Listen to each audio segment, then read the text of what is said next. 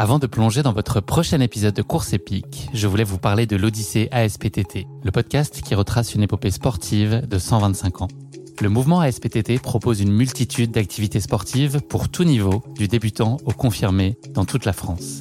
J'ai particulièrement aimé dans ce podcast l'alternance entre les anecdotes historiques sur de nombreuses disciplines sportives et les témoignages en immersion des adhérents de l'association.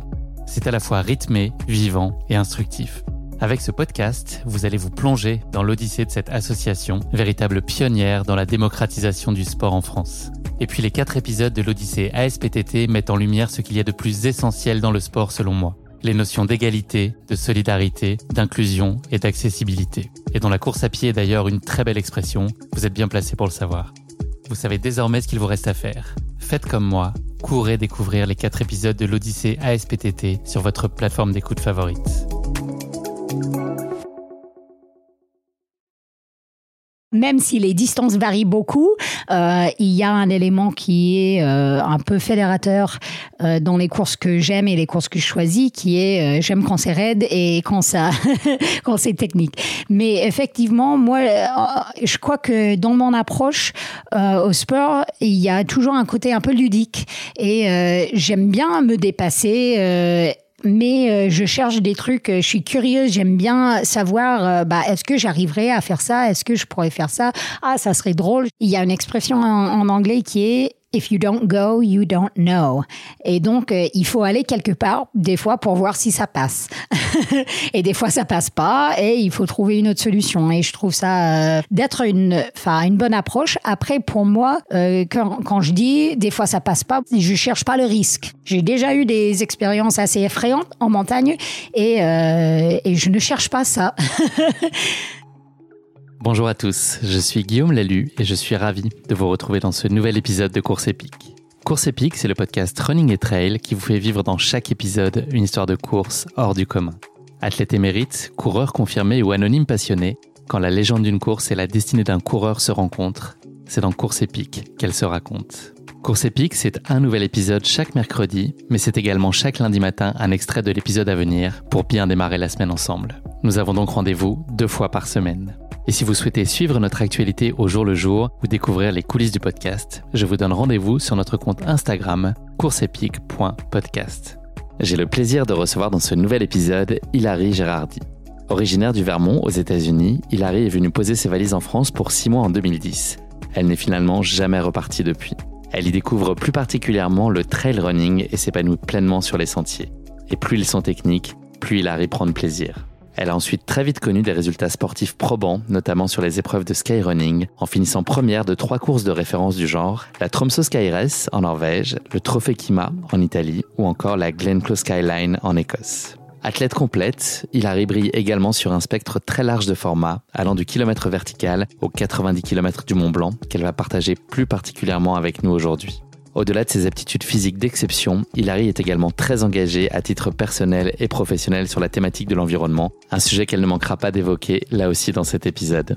J'ai passé un moment génial avec Hilary qui, quelques heures avant notre temps d'échange, m'a pris sous son aile pour une sortie sur les sentiers de Chamonix. L'occasion d'échanger le souffle court avec elle dans les montées parce que je peux vous dire qu'elle bombarde, mais aussi de se marrer à descendre comme des enfants, les pieds dans la neige. Vous l'entendrez, Hilary est une athlète d'exception et une personnalité incroyablement charismatique, pétillante et détonnante, qui exprime sa passion pour la montagne avec un cœur et une énergie débordante. Vous allez passer un très beau moment avec elle, je vous le garantis.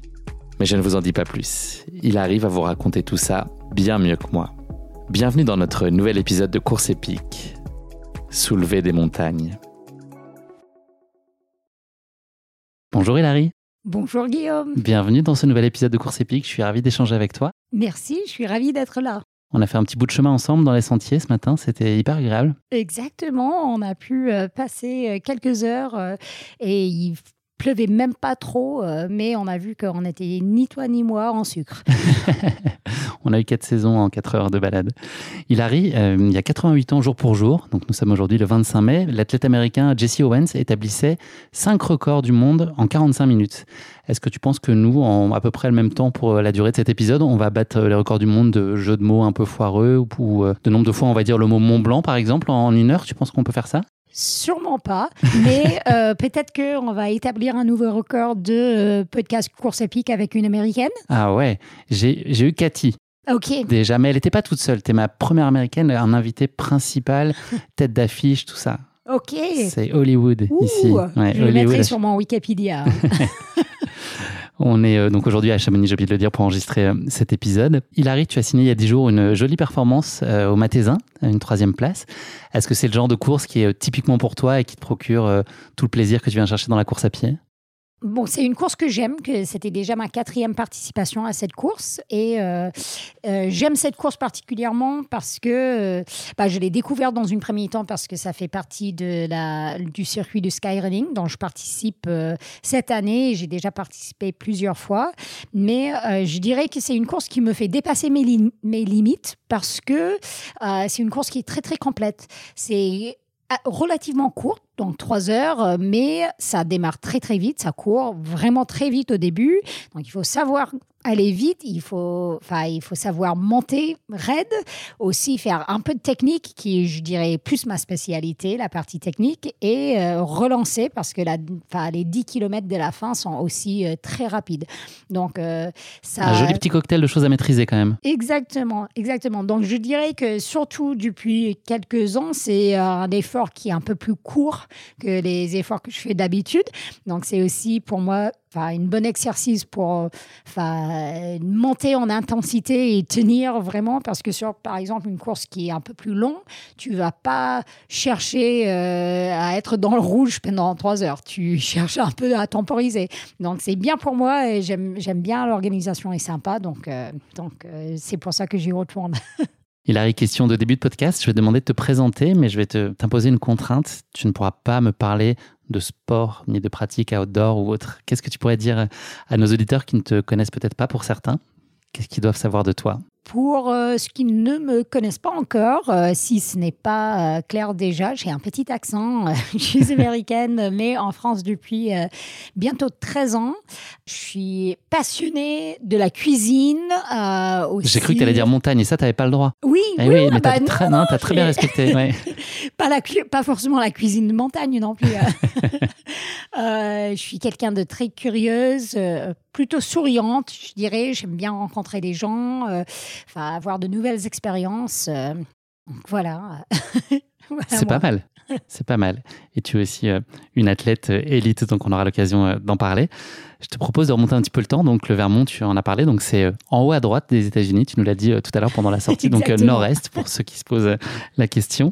Elle était faite de quoi ton, ton enfance? Est-ce qu'il y avait déjà un peu ce goût de sortir de la maison et puis d'aller, parce que le sport était déjà très présent? Est-ce que tu avais déjà un intérêt qui était marqué pour le sport? Depuis un assez jeune âge, j'ai pratiqué du sport. J'ai fait de la gymnastique pendant 13 ans que euh, quand j'étais euh, petite. Et, mais ma famille n'est pas une famille particulièrement euh, sportive. Par contre, ma famille habite en campagne et on est une famille qui est souvent dehors. Et donc, j'ai passé mon enfance à, me balader dans des bois, à, à, des fois glisser sur les skis. mais je viens pas d'une famille de compétition sportive. C'est pas ça l'objectif. mais vraiment d'être dehors, d'être dans la nature, euh, apprendre des choses, euh, observer euh, et se faire plaisir d'être dehors. Je saute un peu dans le temps, j'avance, mais c'est après les années lycée que c'est affirmé en tout cas un peu plus ton amour de la montagne, notamment dans le New Hampshire. Est-ce que tu peux nous expliquer bah, quelle place elle a trouvé, qu'est-ce qui a résonné, qu'est-ce que finalement la montagne a provoqué chez toi qui fait que l'attachement s'est développé et qu'elle est devenue indispensable dans ta vie aujourd'hui? Oui, donc euh, l'État du Vermont, comme déjà on a dit, c'est en haut à droite euh, et, euh, et, juste à côté, il y a le New Hampshire avec les White Mountains qui sont là. Et je me souviens que je suis allée randonner une fois avec mes parents et j'ai vu des, des refuges qui étaient là et je me souviens d'avoir pensé, mais comment est-ce que je peux faire ça? Moi, j'ai envie de travailler dans ces refuges. Et donc, c'était vraiment là où j'ai commencé à dire, bah, j'aimerais passer plus de temps en haut et tout. Et c'était une envie, mais j'aurais pas pu pointer du doigt pourquoi. Et c'était euh, ensuite, j'ai trouvé une manière, euh, quand j'étais à l'université, de, travailler dans ces refuges. Et je dois dire, l'autre américaine qui a été sur le podcast, Katie Scheid. Elle, elle vient de encore plus haut et encore plus à droite. Euh, et elle a bossé dans les mêmes refuges que moi euh, dans le New Hampshire. Mais c'était un endroit euh, que j'ai vraiment aimé avec des zones alpines qui sont petites, mais enfin c'est une nature qui est assez sauvage. Et j'ai rapidement trouvé que euh, sur ces sentiers qui sont très euh, très techniques comme euh, on peut trouver dans les Alpes que j'ai pu avoir c'est quasiment comme la méditation. Que sortir dehors ça me fait du bien d'être loin des bruits et tout ça. Et après d'évoluer sur ces sentiers c'est quasiment comme une méditation où il faut être absolument présent et ça, c'était quelque chose que je trouvais, même une petite sortie en montagne, ça me faisait du bien parce que euh, je revenais toujours un peu plus calme, un peu plus concentré et tout ça. Donc, euh, j'ai vraiment aimé ça quand j'étais quand j'étais là-bas. Et ensuite aussi, c'était aussi l'endroit où j'ai commencé à vraiment aimer les cartes et euh, aimer chercher des sentiers, va regarder des lignes sur les cartes et dire ah bah est-ce que je pourrais aller de là à là? En l'occurrence à l'époque c'était euh, beaucoup est-ce que je peux aller de cette, ce refuge à un autre refuge soit pour rendre visite aux amis ou soit pour faire des blagues aux amis? On parle pas de cartes à jouer hein. c'est pas ton amour des cartes c'était pas euh, Vegas tout ça les casinos euh, non c'était vraiment les cartes ah oui, oui non c'est les cartes topographiques. C'est ça quelque chose qui me passionne toujours. Euh, moi, j'aime bien passer du temps. Je peux passer des heures à regarder des cartes topographiques pour euh, trouver des itinéraires et voir, ah bah, tiens, est-ce que je peux aller là? Ou ça serait chouette euh, dans la journée Ou non, ça c'est un peu chaud, peut-être sur deux jours, des choses comme ça. Tu es du genre raisonnable quand tu dessines justement ces, parcours-là où tu inities des choses? Est-ce que tu es prête à prendre des risques, même si sur le papier ça paraît compliqué Est-ce que tu es plutôt joueuse? Ou tu as un tempérament raisonnable et prudente avec la montagne? Euh, Alors, je dirais que il y a un peu des deux. Des fois, euh, moi, je, il y a une expression en anglais qui est If you don't go, you don't know. Et donc, euh, il faut aller quelque part, des fois, pour voir si ça passe. et des fois, ça passe pas, et il faut trouver une autre solution. Et je trouve ça, euh, d'être une, une bonne approche. Après, pour moi, euh, quand, quand, je dis, des fois, ça passe pas, moi, je suis pas quelqu'un qui va, je cherche pas le risque. Je cherche des bonnes expériences, des fois je cherche des itinéraires inédites, mais je ne Un cherche... déplacement contrôlé, finalement, oui, oui. Et, euh, et je peux te dire, euh, enfin, je crois qu'on a une question un peu plus tard d'un moment euh, quand ma vie a changé, mais j'ai déjà eu des expériences assez effrayantes en montagne et je ne cherche pas ça. et donc, c'est. You know. you know and you don't want. Exactement, exactement. C'est là aussi où tu as goûté un tout petit peu à la course à pied pour la première fois. Tu as participé à ta première course. Ça a pris de plus en plus de place ensuite quand tu es arrivé en Europe. Mais ta toute première expérience de course, c'était aussi euh, à ce moment-là? C'était quand j'étais aux États-Unis. Effectivement, euh, c'était une course euh, à laquelle je retournerai volontairement si, si jamais je me retrouve là-bas à la bonne période de l'année. Ça s'appelle le Great Adirondack Trail. C'est une course de un peu plus d'une vingtaine de kilomètres. Mais une particularité, c'est que c'est ça passe dans une zone protégée. Et donc, ils peuvent pas faire un départ en masse. Donc, c'est une course en contre-la-montre. Et donc, euh, je trouvais, enfin, j'ai fait une bonne course, euh, mais c'était mon première expérience et j'ai trouvé que c'était chouette parce que tu n'avais aucune idée euh, comment ta position à ce moment à chaque instant. Si tu voyais quelqu'un d'autre sur le, enfin, pendant la course, tu savais que soit ils étaient au moins une minute devant ou au moins une minute derrière toi. Et donc, euh, c'était vraiment quelque chose qui te force à tourner euh, à, l'interne. Et, j'ai bien aimé. C'était ludique. Mais en revanche, même si ça s'est bien passé, je pensais, j'ai coché euh, le trail, j'ai testé ça et je n'ai pas refait du trail tout de suite. C'était plusieurs années après, euh, après mon arrivée en France. Transition toute trouvée, ton arrivée en France, c'était euh, donc en 2010. Est-ce que tu peux nous expliquer ce qui t'a amené à venir en France pour aller passer euh, six mois à Grenoble? J'ai la réponse. Et puis, et puis ce qui t'a fait rester, en fait, ce que tu as trouvé ici et, à quel point ton intégration, elle a été simple ou pas en tant qu'américaine qui débarque, qui parle pas forcément français. voilà, comment ça s'est passé? Quels souvenirs tu gardes et qu'est-ce qui t'a mené en France initialement? Bah, C'était une histoire d'amour. Sortez les violons. oui, Et pas que l'amour pour les Alpes. Mais euh, non, c'était euh, mon copain à l'époque, qui est maintenant mon mari, aussi américain, et qui avait fait euh, un semestre à Grenoble quand on était à l'université, et lui, il voulait à tout prix revenir en France. Et euh, moi, je parlais pas français et euh, je savais pas trop ce que j'avais envie de faire après les études. Et quand il a dit, euh, oui, viens avec moi, on, va à Grenoble, j'ai dit, bon, ok, comme tu l'as dit, Guillaume, tu sais bien, j'ai dit six mois, voilà, je vais skier, je vais rentrer. Et assez rapidement, en fait, les six mois passés, euh, je m'étais rendu compte que j'avais pas encore fini avec ce lieu. Il y avait toujours des choses que j'avais envie de faire. Et donc, euh, j'ai cherché des manières de, rester. Donc, euh, j'ai trouvé une poste en tant que prof à l'école américaine à Grenoble. Donc, j'ai travaillé en tant que prof pendant cinq ans. Ensuite, j'ai enchaîné sur des études et le travail dans une centre associative ici à Chamonix. Mais en fait, quelque chose qui a été intéressante dans notre expérience, déjà, c'était que on a, enfin, toujours été jusqu'à l'an dernier sur des visas de un an. Monter le dossier d'un visa, c'est. Pendant 12 ans, vous avez eu ça à faire? C'est pas le plus facile, mais moi, j'essaie de regarder le côté positif qui est que chaque année, on se posait réellement la question est-ce qu'on a envie de vivre ici? Est-ce qu'on a envie d'être là? Et à chaque fois, la réponse a été ah bah oui. Et donc, euh, on fait tous les démarches, on fait le nécessaire.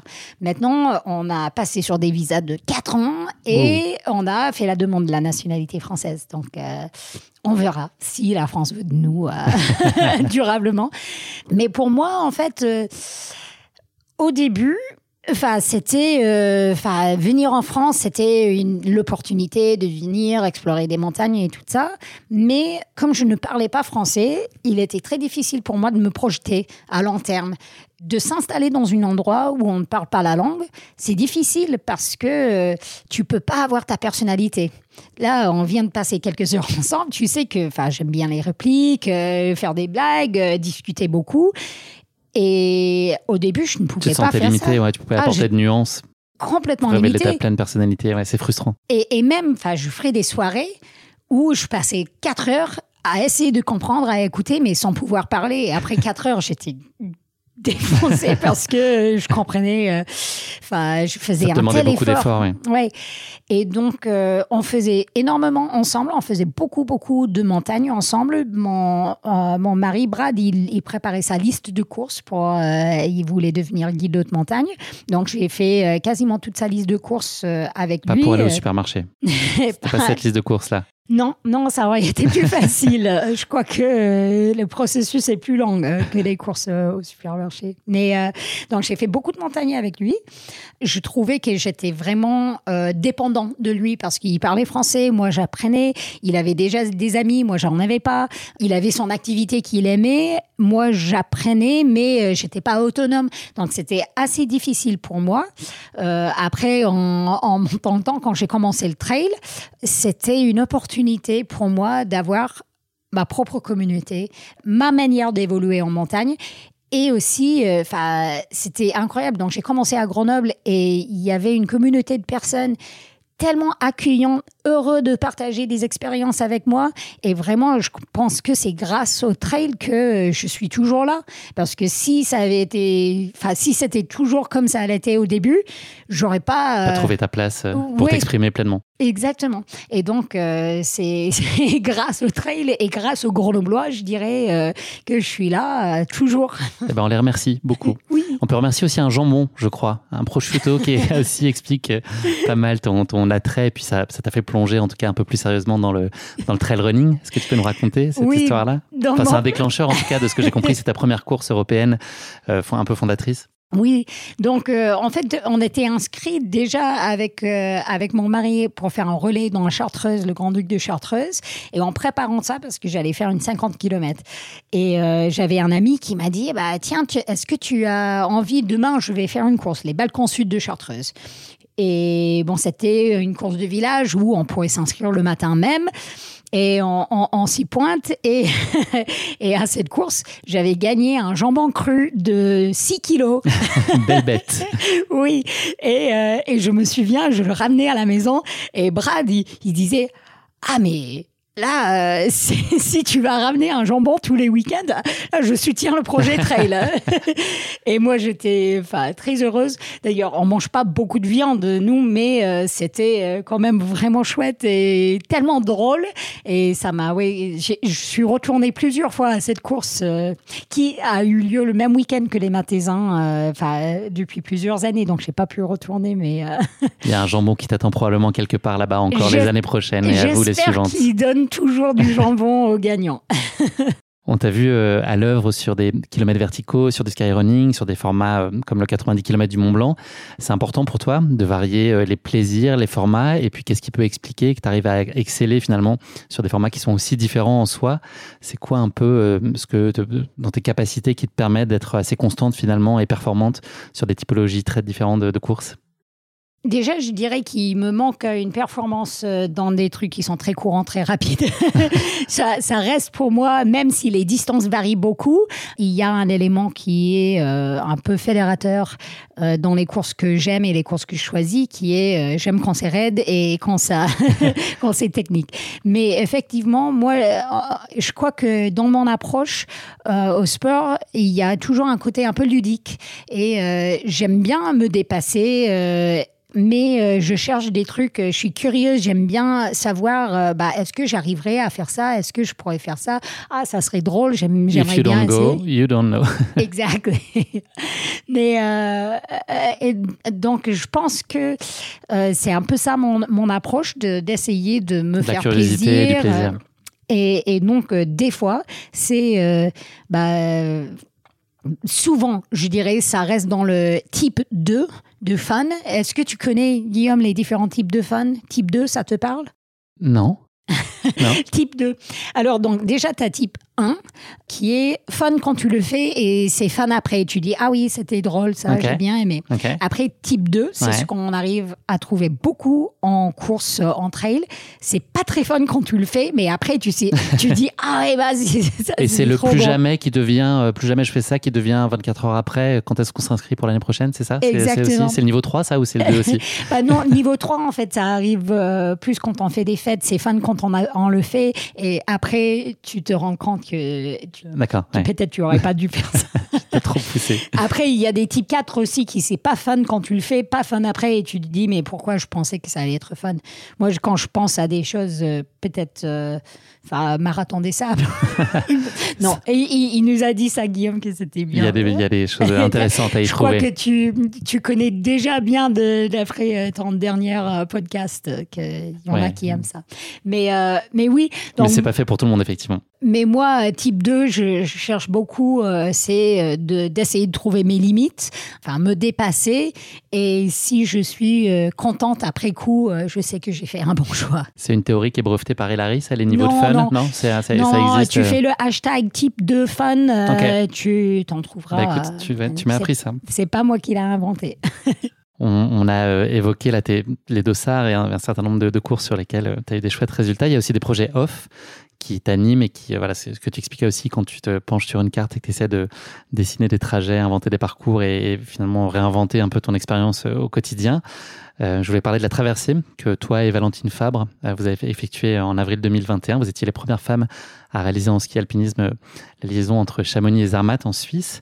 C'était quoi le sens de, ce projet? C'était aussi important d'avoir un duo féminin? C'était aussi un, sens additionnel que vous vouliez donner à ce projet qui en soit un, un défi, un dépassement exceptionnel? Oui, donc euh, moi, je fais beaucoup de ski euh, dans ma vie. Euh, ça fait partie de, ma pratique, de mes entraînements. Et euh, en fait, le, la traversée en raid à ski de Chamonix à Zermatt, c'est quelque chose que je connaissais même avant de venir en France. Je pense que c'est euh, le raid à ski le plus connu du monde. Et donc, c'était quelque chose qui m'a toujours attiré euh, dès notre arrivée euh, en France. Je pense qu'on avait acheté le topo chez Zermatt. Et donc, ça a toujours resté quelque chose de, qui, qui m'attirait. Après, une fois que j'ai commencé à, à enfin me tourner plus vers la performance et tout ça, je disais mais j'aimerais bien essayer. Je savais qu'il y avait un record masculin, mais que des filles n'avaient jamais essayer ça. Et je crois que, enfin, on voit ça en trail, je crois qu'on le voit toujours plus en, haute montagne toujours, euh, c'est qu'il n'y a pas autant de femmes que d'hommes et les femmes n'osent pas. Et donc, euh, pour moi et pour Valentine, ça a été une opportunité de enfin nous tester nous-mêmes parce que ça c'est partie de notre pratique euh, toutes les deux, euh, mais aussi euh, d'essayer de, de, mettre un temps de référence pour les femmes. Et on voulait le faire justement en, duo féminin parce que c'était c'est symbolique et après, quand on, fait un effort comme ça, tu as posé la question déjà, euh, quelle est mon approche? Est-ce que je laisse un peu d'incertitude et tout ça? Et ça, pour le coup, euh, on n'avait aucune idée si on allait réussir ou pas. Euh, il n'y avait jamais des filles qui avaient essayé, donc, et, ni elle ni moi, on n'avait jamais fait un truc aussi long. Et donc, c'était vraiment une super partage d'aller essayer ça. Et après, de faire ça en féminin, bon, c'était de marquer notre coup, mais aussi, on l'espère, d'inspirer d'autres filles à le faire. Parce que, enfin, on aimerait bien que, que, des filles aillent battre notre temps. Et euh, ça me donnera envie d'y retourner, d'ailleurs. mais euh, il faut enfin se permettre de oser, de tenter, aussi se permettre l'échec. Et c'était vraiment une expérience pour nous de, de tester ça. Euh, et en, l'occurrence, c'était une réussite. Qu'on peut retrouver dans un film qui s'appelle la, Traversée. Voilà, si vous avez envie d'en savoir plus sur, euh, sur cet exploit et cette remarquable performance et aventure. Je change de sujet. Euh, on va parler d'environnement. C'est une thématique euh, qui t'est très chère. Est-ce que c'est une vocation? Est-ce que voilà, tu as, été, as travaillé très longtemps dans, dans, dans, des sujets, enfin, dans le cadre de, de, sociétés qui étaient très investies sur les sujets environnementaux Là, aujourd'hui, tu es, à ton compte. Est-ce que c'est un, est-ce que c'est un terrain sur lequel tu as tout de suite su que tu allais euh, travailler parce que tu as envie d'accomplir des choses, de faire changer des choses. Tu étais très engagé sur ce territoire depuis longtemps je pense que le fait d'avoir eu une enfance euh, qui était beaucoup dehors et aussi des parents qui, enfin, qui, ont une approche euh, à l'environnement assez respectueux. Mon père, il est biologiste aussi. Enfin, j'ai toujours un peu été baignée euh, dans le respect pour l'environnement. Après, c'est vrai, donc j'ai travaillé cinq ans au Créa Mont Blanc, centre de recherche sur les écosystèmes d'altitude. Mais je pense que c'est vraiment depuis peut-être cinq, cinq ans euh, et même voire moi où je commençais à me rendre compte que c'était quelque chose que, sur lequel je voulais focaliser de plus en plus dans ma vie. Et euh, aussi euh, quelque chose qui, pour moi, dans ma vie, ça crée beaucoup de tension parce que je sais qu'en tant qu'athlète, j'ai souvent enfin un impact qui est démesuré. En fait, si je veux être athlète international, je vais bouger beaucoup, je vais aller à des compétitions. Et donc, pour moi, j'essaie dans ma vie de trouver une manière de rendre euh, les choses cohérentes et de, D'abord pour toi, pour un alignement personnel aussi, c'est avant tout ah, ça Tout à fait. Oui, il y a, y a ça, mais aussi euh, le fait que je pense souvent les gens, ils ont peur de parler des questions de l'environnement si ils estiment qu'eux, ils ont un, impact. Enfin, ils, ils, sont hypocrites, ils veulent pas en parler. Et euh, je pense qu'il est très important qu'on en parle plus, qu'on on parle de, de, ces sujets. Moi, je, je crois que depuis, j'ai dit que je pense que c'est depuis cinq ans euh, que je, ça devient de plus en plus important pour moi. C'est aussi peut-être parce qu'ici, à Chamonix... Tu peux l'observer au quotidien, tu vois les évolutions. Euh, tout à fait. C'est la montagne, en fait, les Alpes ont une température qui est en hausse comme partout, mais deux fois la moyenne de le reste de l'hémisphère nord. Donc les impacts sont beaucoup plus rapides et euh, flagrants ici. Et donc euh, c'est vraiment très très visuel. Et donc je pense que c'est pour ça aussi que ça m'a vraiment frappé en, arrivant ici, même plus qu'en habitant à Grenoble. à Chamonix, tu as les glaciers qui fondent, tu as le permafrost qui fond, qui fait écrouler des, des falaises, tu as des glaciers qui changent beaucoup, tu as les remontées des forêts, il y a plein de choses. Et donc, euh, pour mon alignement personnel, euh, je crois, euh, oui, il faut que j'agisse, mais aussi parce que je pense qu'il faut normaliser ces discussions. Il faut, enfin, nous, je suis sûre que tu as remarqué quand on sortait aujourd'hui, enfin, je, je, je montrais plein de choses, j'observais des choses, et je pense qu'il est hyper important d'être conscient et après voir bah, quel est mon rôle. Moi, je ne suis pas forcément dans le camp où je pense que il faut tout arrêter. je suis pas la première à dire bah personne prend l'avion, euh, on fait euh, on fait plus rien, enfin vous consommez que des, des petites graines que tu as poussées dans ton jardin. Non, il y a beaucoup de changements euh, au niveau système qu'il faut euh, il faut pousser. Et après on apporte chacun notre enfin notre petite goutte. Chacun sa contribution à, son échelle. Mais donc effectivement maintenant que je suis à mon compte je suis active dans par exemple le groupe de travail de l'environnement du de l'association des trail runners professionnels aussi euh, dans d'autres associations, y compris une bouteille à la mer où je, je participe à une euh, bah, c'est euh, de la science participative où on collecte des données sur la qualité d'air. Je travaille aussi en conseil euh, sur RSE, la responsabilité sociétale et environnementale pour une entreprise de séjour de trail running. Euh, et, et, aussi, je trouve qu'un de mes rôles importants en tant qu'athlète, c'est de travailler avec les marques qui me sponsorisent sur le sujet de l'environnement, de la production, de type de produits et tout ça.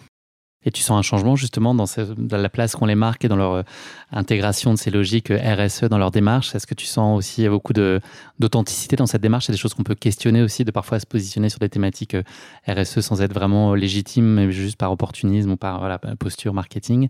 Toi, arrives, tu sens qu'il y a aussi un vrai changement là aussi systémique et structurel de ces marques qui s'investissent fondamentalement parce qu'elles par authenticité dans, dans ces territoires-là et dans ces terrains-là? Moi, je dirais que ça dépend beaucoup des marques. Euh, je crois que quasiment toutes les marques commencent à se rendre compte que euh, ils ne peuvent plus faire n'importe quoi. Il y a, enfin, les consommateurs et ça, c'est parmi nos rôles. On demande à ce que les marques, euh, les entreprises, ils s'engagent un peu, ils essaient de changer. Après, certaines marques, enfin, ils font ça juste parce que ils savent que le consommateur le veut. Moi, j'ai été agréablement surpris. Euh, enfin, c'est aussi partie de mes choix euh, des sponsors euh, de travailler avec des marques qui qui réfléchissent à ça. Là, par contre, il y a toujours aussi des tensions parce que en fin de journée, enfin, on produit et on vend. Donc il, y a des tensions. Après, moi, je pense qu'il y a une manière de faire ça de manière plus responsable. Moi, je, regarde beaucoup dans la durabilité des produits. Est-ce qu'il faut remplacer euh, tous les ans euh, euh, Est-ce qu'il y a un nouveau coloris aussi tous les ans Ou est-ce qu'on peut garder le même coloris pendant un peu plus de temps? Comme ça, on n'a pas besoin de changer. Aussi, quand on peut avoir des matières recyclables et tout ça. Après, euh, moi, je travaille aussi avec la, euh, l'application Everride. Je ne sais pas si vous le connaissez, mais c'est, euh, enfin, ils vendent des choses. du matériel de sport et outdoor de, seconde main. Oui, exactement. Et je trouve que ça, c'est, c'est super aussi.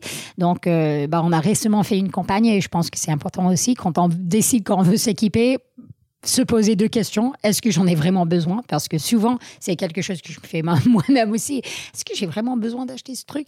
Euh, Et aussi, euh, est-ce que je peux l'avoir d'occasion aussi? Euh, Donc, je pense qu'il y a toujours beaucoup de chemin à faire, mais ça commence à aller dans le, dans le bon sens. Et je pense que, comme je l'ai dit, c'est souvent une réponse aux demandes des consommateurs. Donc, demandez. Faites vos choix éclairés en tout cas. Il y a un thème que tu vas évoquer plus particulièrement aujourd'hui dans le cadre d'une conférence de presse qui est dans pas très longtemps, mais quand même on a encore du temps devant nous, qui va être plus précisément en tout cas le réduire l'impact environnemental des trails, enfin tu vois des courses d'un point de vue plutôt euh, organisation, donc il y a un sous-sujet du sujet euh, global environnemental. Tu parlais euh, de l'association Pro Trail Running Association avec laquelle tu travailles, sur lequel bah, tu m'en as parlé, tu peux en parler, je crois, à compter d'aujourd'hui. Je pense que ça va être un, des sujets évoqués dans, le cadre de cette euh, table ronde. C'est euh, notamment d'avoir une espèce de charte, c'est peut-être pas le bon terme, en tout cas qui va encadrer euh, les attentes des athlètes élites et, par le prisme des athlètes élites, finalement, n'importe quel coureur qui va venir sur une course, d'un peu des, prérequis indispensables ou en tout cas à considérer avec intérêt pour faire en sorte que l'événement soit durable et responsable et que là aussi, les coureurs puissent faire des choix éclairés. Oui, tout à fait. Donc déjà, je dois dire, euh, pour ceux qui ne connaissent pas encore cette association, c'est une association qui a été créée à l'initiative de plusieurs trailers pro, euh, y compris certains euh, noms que vous devez connaître comme Kylian Jornet. Mais, mais en, fait, on avait décidé un peu ensemble que le sport du trail est en pleine croissance. Il y a de plus en plus de pratiquants et nous, en tant qu'athlètes professionnels et élites, on a un rôle à jouer à essayer de façonner ce sport pour que ça aille dans le sens qu'on veut et que c'est un peu, on est à un tournant euh, où euh, bah, si on ne dirige pas dans le bon sens, ça pourrait partir en live. Donc maintenant, je pense qu'on est près de 250 membres de bah, peut-être une cinquantaine de pays maintenant et le, enfin, les membres sont tous des athlètes qui ont des contrats avec des sponsors euh, ou euh, pas. Ils en, on n'en vit pas tous euh, entièrement du sport, mais ça, on a un apport financier des, des, différents sponsors. Et donc, moi, je fais partie de deux groupes de travail. Un sur les contrats de sponsoring, qui est un sujet que je trouve très intéressant parce que souvent, on ne sait pas ce qu'on doit demander aux marques, par exemple. Mais l'autre groupe euh, euh, dans lequel je suis très active, c'est dans le groupe environnemental. Et euh, on, on s'était inspiré d'une association aux États-Unis qui fait des, en gros des, des labels pour des courses qui respectent certaines règles de mixité et respect des femmes. Et donc, nous, on a décidé que ce qu'on a envie de créer à terme, c'est en gros comme un, une label de environnemental euh, pour les événements. Et donc, on a créé, ça a été acté cette semaine, euh, une liste euh, de on avait trouvé le mot tout à l'heure, mais un peu des, exigences. Des exigences pour certaines et des recommandations pour d'autres. En gros, il y avait des, choses quasi impératives et d'autres qui sont suggérées. Oui, et donc on, on, veut mettre ça en évidence sur notre site web et aussi le donner à tous les organisateurs de courses pour dire, bah, nous, en tant qu'athlètes, on s'attend à ce que vous respectez ces règles environnementales. Et les lignes rouges, on va dire, donc euh, globalement, on a dit il y a des lignes rouges où, euh, enfin, vous pouvez vraiment pas, euh, si vous faites ça, on ne vient plus à votre course ou peut-être on va même vous dénoncer publiquement. Après, il y a toute une liste de suggestions qui seront plus ou moins dures pour certaines courses à respecter, mais à terme, on voudrait que toutes les courses vont dans ce sens. Donc, pour donner un peu une idée de, de quoi je parle, déjà, on s'attend à ce que toutes les courses aient euh, une politique environnementale. On peut pas faire l'autruche et ne rien dire. Ça, c'est plus, plus acceptable. Ils doivent sortir quelque chose parce que ça veut dire pour nous qu'ils ont réfléchi, qu'ils ont au moins passé le temps à dire, bah, on en est où? Hmm. sujet. Donc ça, c'est la première chose. Deuxièmement, c'est euh, souvent dans la dégradation permanente des écosystèmes. On ne veut pas que les courses construisent euh, de l'infrastructure qui va être à usage unique que pour la course euh, et après, ça n'aura pas de sens pour le village ou le, massif où une course a lieu. On ne veut pas voir enfin oui, de la dégradation des écosystèmes. On ne veut plus vraiment voir des plastiques à, à à usage unique. Usage unique, merci. Euh, et on veut plus voir les hélicos sur les courses et les quads et les choses comme ça à part bien évidemment pour les secours. Là, on comprend euh, que qu'il faut ça, mais on, maintenant, on a des technologies pour suivre une course en, live euh, sans avoir besoin d'utiliser des choses très très polluantes. Donc ça, c'est un peu le socle de base. Après, il y a plein de recommandations aussi sur les, des nuisances sonores, euh, sur, bah, j'en ai cité tout, le, tout à l'heure, mais ça, ça me perd la tête. Mais bah, vous allez pouvoir bientôt de site PTRA, j'imagine. Oui, oui. Merci beaucoup, Hilary. Euh, on a pris le temps de faire une belle introduction, mais c'est intéressant de, développer tous ces sujets. Il y a encore beaucoup de choses à dire. On va passer à notre questionnaire de Proust. Trois questions pour toi, hautement philosophiques. Un moment qui a changé ta vie pour toujours. Alors, ça, c'était, j'ai un peu fait référence à ça. Euh, donc, on est à Chamonix aujourd'hui, mais en 2000, 12, en hiver 2012. Euh, j'étais venue à Chamonix euh, et j'ai eu un accident à ski ici. Donc, euh, on faisait le ski dans du pente raide. On avait accédé à un couloir en tirant des rappels dedans. Et au deuxième virage, dans la descente, dans un couloir à 50 degrés, j'ai eu une fixation qui a sauté. Et j'ai eu une chance incroyable. J'ai fait bah, c'était pas c'était pas ça la chance. J'ai fait 450 euh, mètres de chute en dénivelé euh, négatif. J'ai fini dans une crevasse euh, et j'ai incroyablement pas eu de blessure grave. Aucune fracture, rien? Non, non, j'ai eu quelques points de suture euh, dans, le, dans le visage. J'ai eu des énormes bleus, j'avais la matériel défoncé, mais moi, physiquement, j'avais rien de très, très grave. Et en fait, euh, c'était à ce moment-là, après en réfléchissant, que j'avais besoin de chercher une autre euh, manière de me connecter à la montagne. À cette époque, je, c'était un peu, euh, enfin, des gens suggéraient des choses, je disais oui, j'allais, et j'avais pas peur dans ce couloir. C'était dans mon zone de confort, on va dire, mais c'était peut-être pas le meilleur choix. Tu vois, en réfléchissant, on a dit ouais, bah, on était un peu tard, oui, la neige était très dure.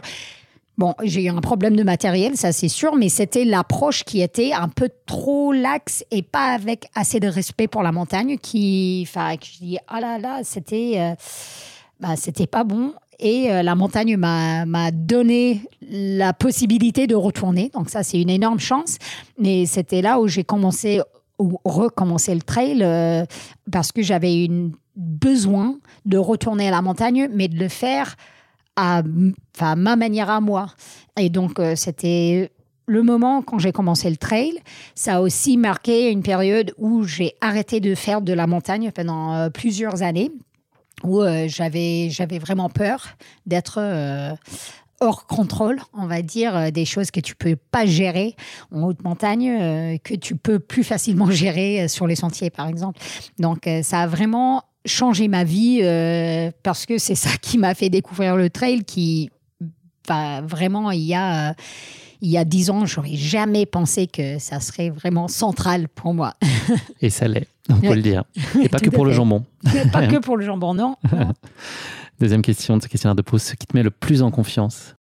Ce qui me met le plus en confiance je pense c'est quand j'arrive à m'écouter moi-même et en fait, je dis ça parce que euh, j'ai souvent, comme tout le monde, la, un peu les, les idées, les impressions d'autres personnes qui me viennent à l'esprit. Et quand j'arrive à un peu couper tout ce qui est en entrée et me reconcentrer sur moi-même, je sais, euh, enfin, je me connais vraiment très bien. Je suis pas je suis plus toute jeune, euh, je me connais très bien et euh, quand j'arrive à un peu éteindre tout ce qui est autour et m'écouter moi-même, euh, je me retrouve souvent en, confiance.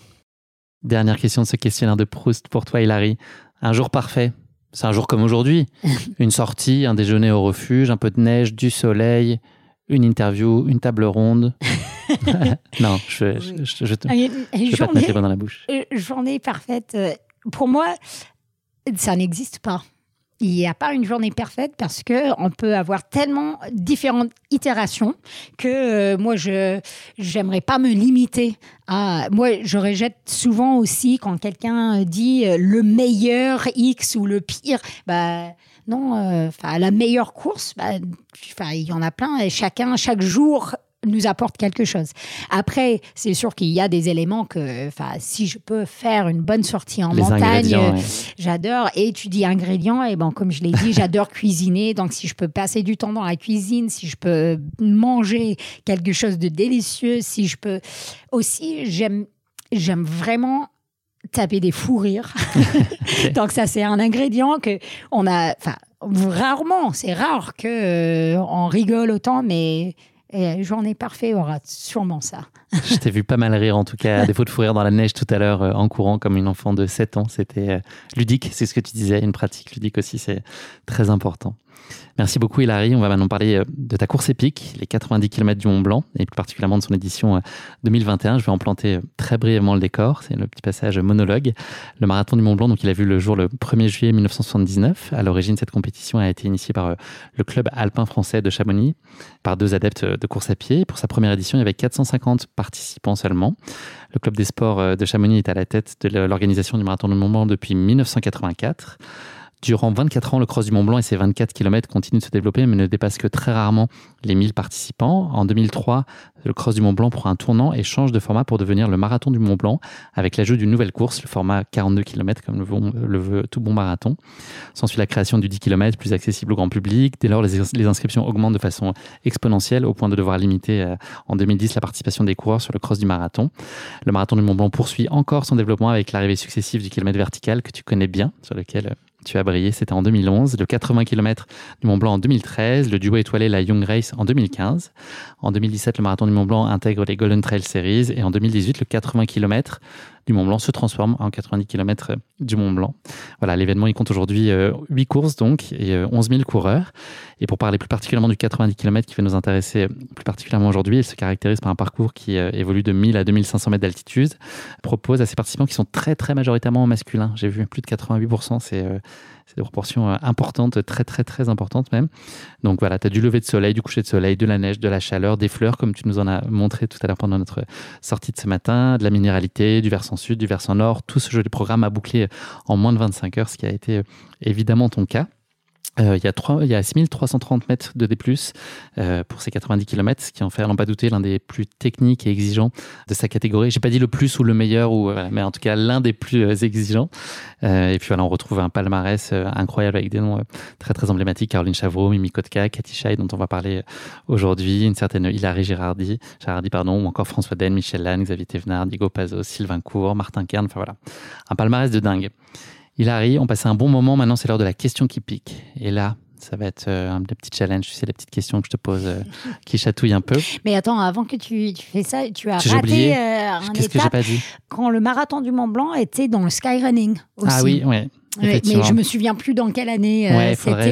Et il y avait un parcours qui était différent aussi. Il me semble que ça a passé par euh, le col de la terrasse, euh, peut-être. Mais bon. effectivement. Maintenant, on a tout dit. On a, on a raconté de façon exhaustive. Mais n'essayez pas de me détourner de la question qui pique pour toi, Hilary. Alors, ça va être trois chiffres qui sont en lien avec le marathon du Mont Blanc. Je vais te faire trois propositions à chaque fois. Il va falloir que tu me trouves à quelle proposition correspond le chiffre. Ok. Premier chiffre pour toi, c'est 22 000. Alors, est-ce que 22 000, c'est le nombre de préinscriptions au tirage au sort pour les 5300 dossards disponibles?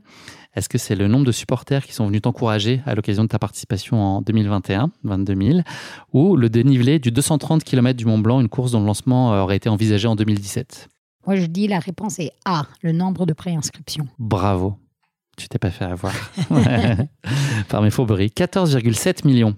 Le budget de l'événement, le nombre de kilomètres totaux courus pendant l'ensemble des épreuves par tous les coureurs, ou en euros le montant des retombées économiques de l'événement? Ça, c'est une très bonne question. Je ne suis pas très forte en, économie. euh,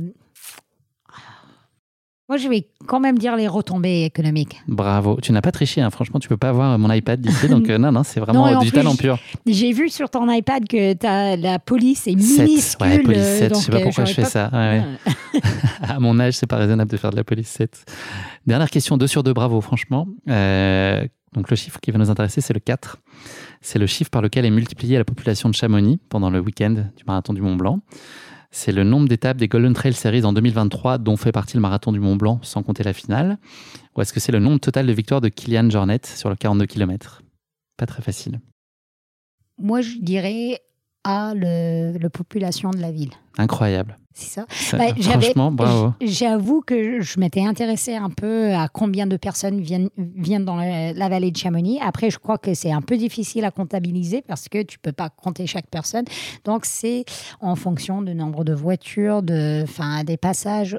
Mais euh, euh, je crois que c'est un sujet qui est intéressant pour une ville comme Chamonix et pour toute ville parce qu'il faut trouver comment une petite ville peut supporter autant de monde et que ça reste habitable pour les locaux. Et étant euh, maintenant une, résidente de, la vallée, je m'intéresse à ça.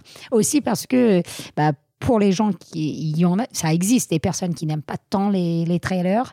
Et donc, moi, je veux bien euh, que, enfin, trouver une manière de ne pas avoir trop de tension euh, entre les trailers et les, les, habitants, de la vallée. Merci, bravo de m'avoir répondu euh, de but en blanc avec euh, autant de talent.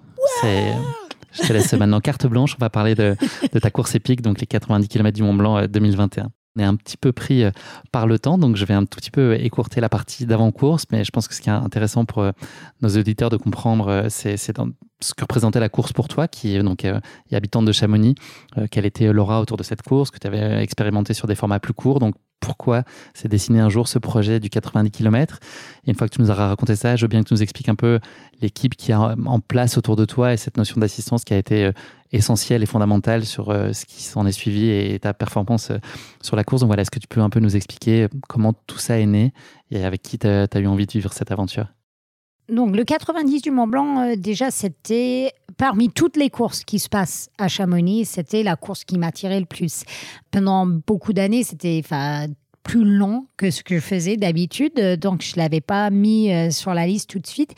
Après, euh, quand euh, j'avais des amis qui ont fait la course et qui ont eu des succès, donc par exemple quand Katie Scheid a, gagné la course, moi j'étais enfin supportrice un peu de, les banderoles, tout ça. Oui, j'étais un peu de partout. Aussi, enfin Martina Valmasoy qui était deuxième l'année que Katie avait gagné, bah ça, en fait ça faisait rêver. J'ai vu qu'elles ont vécu des expériences assez incroyables.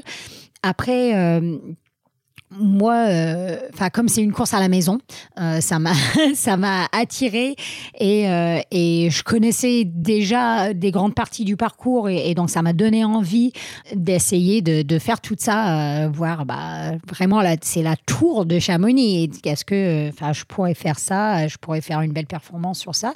Après donc Mimi Kotka, comme on, a cité aussi, c'est aussi une bonne amie et elle elle est très enthousiaste, elle adore cette course. Elle m'a dit mais Hilary c'est une course pour toi il faut que tu le fasses, il faut que tu le fasses. Donc elle m'a beaucoup encouragée et ça m'a un peu poussé à, m'inscrire. Après, bah, ces deux, femmes que j'ai citées, Mimi et, Katie, faisaient partie de mon équipe d'assistance pour cette course. Et euh, qui, moi, je trouve que on est dans un sport qui est assez incroyable où euh, on a envie que les amis euh, qui sont d'une certaine manière des compétitrices aussi, euh, enfin, des concurrentes, euh, qu'elles réussissent. Et donc Katie et Mimi, elles étaient prêtes tous les deux à, m'aider dans la préparation, me, décrire différentes parties et tout ça. Et ça, c'était incroyable. Après, j'avais aussi un ami, Mike Ambrose, qui était sur la course. Donc lui, à l'époque, euh, il travaillait pour Salomon dans le, le design des chaussures, mais il avait également fait le 90 du Mont Blanc. Donc j'avais vraiment ces trois personnes autour de moi qui qui, euh, qui m'encourageait à le faire et qui disait bah, on est prêt, on, veut t'aider. On, pense que euh, c'est une course pour toi et on veut être là pour toi. Et donc, euh, ça m'a mis en confiance aussi et euh, ça m'a permis de, de, vivre une expérience vraiment très très riche parce que j'avais ces personnes euh, que je savais et je pouvais compter sur, sur eux. Ils étaient savamment placés tout au long du parcours, tu nous le raconteras tout à l'heure, mais tu étais sûr de les croiser tout seul alternativement très régulièrement. Ils t'ont aussi aidé, je pense, sur des zones, c'est ce qu'on voit dans, dans un documentaire sur la préparation, enfin il y a la préparation de la course et la course en elle-même qu'a produit euh, ton sponsor Black Diamond. le, il y a quand même des zones sur lesquelles tu moins confortable dans la préparation, j'ai l'impression, sur la nutrition, enfin tout ce qui ressemblait à des tableurs Excel, etc. Essayer de se projeter sur euh, peut-être ton état à ce moment-là de la course, tes besoins, c'est des choses qui sont plus compliquées pour toi à, imaginer? Certainement, moi j'avais l'habitude de, faire des courses euh, enfin du skyrunning qui duraient euh, enfin maximum peut-être 8 heures, mais en général plutôt vers les 4 heures et je sais très bien gérer des efforts courts comme ça. Après, je, c'était, je, rentrais dans l'inconnu et c'était aussi pour ça que d'avoir ces amis qui voulaient partager enfin, leur expérience était fondamental pour moi parce que enfin, elle, elle me rassurait beaucoup et euh, elle m'encourageait par exemple. Enfin, moi, j'ai préparé toute ma, la nourriture pour mes ravitaux moi-même et elles ont dit euh, bah, ça, c'est, c'est très très important de manger et boire. Déjà, elles ont vraiment dit euh, ça, c'est, tu peux pas euh, il dérogeait, bah, il coupait, ouais. Oui. Pas le choix. Et, et après, euh, de, de, un peu me conseiller, ouais, à ce moment-là, tu risques d'avoir euh, besoin de ça, de ça. Et ça m'a beaucoup, euh, vraiment beaucoup aidé. c'est vrai, ce que j'ai pas tout à fait dit, c'est que c'est une, distance quand même qui était un peu moins familière pour toi. Tu avais déjà des, des, distances relativement longues, mais c'était, voilà, on t'avait un peu moins vu sur ces formats qui flirtent avec les 100 km. Oui, j'avais fait une fois un 120 bornes dans les Pyrénées en 2015.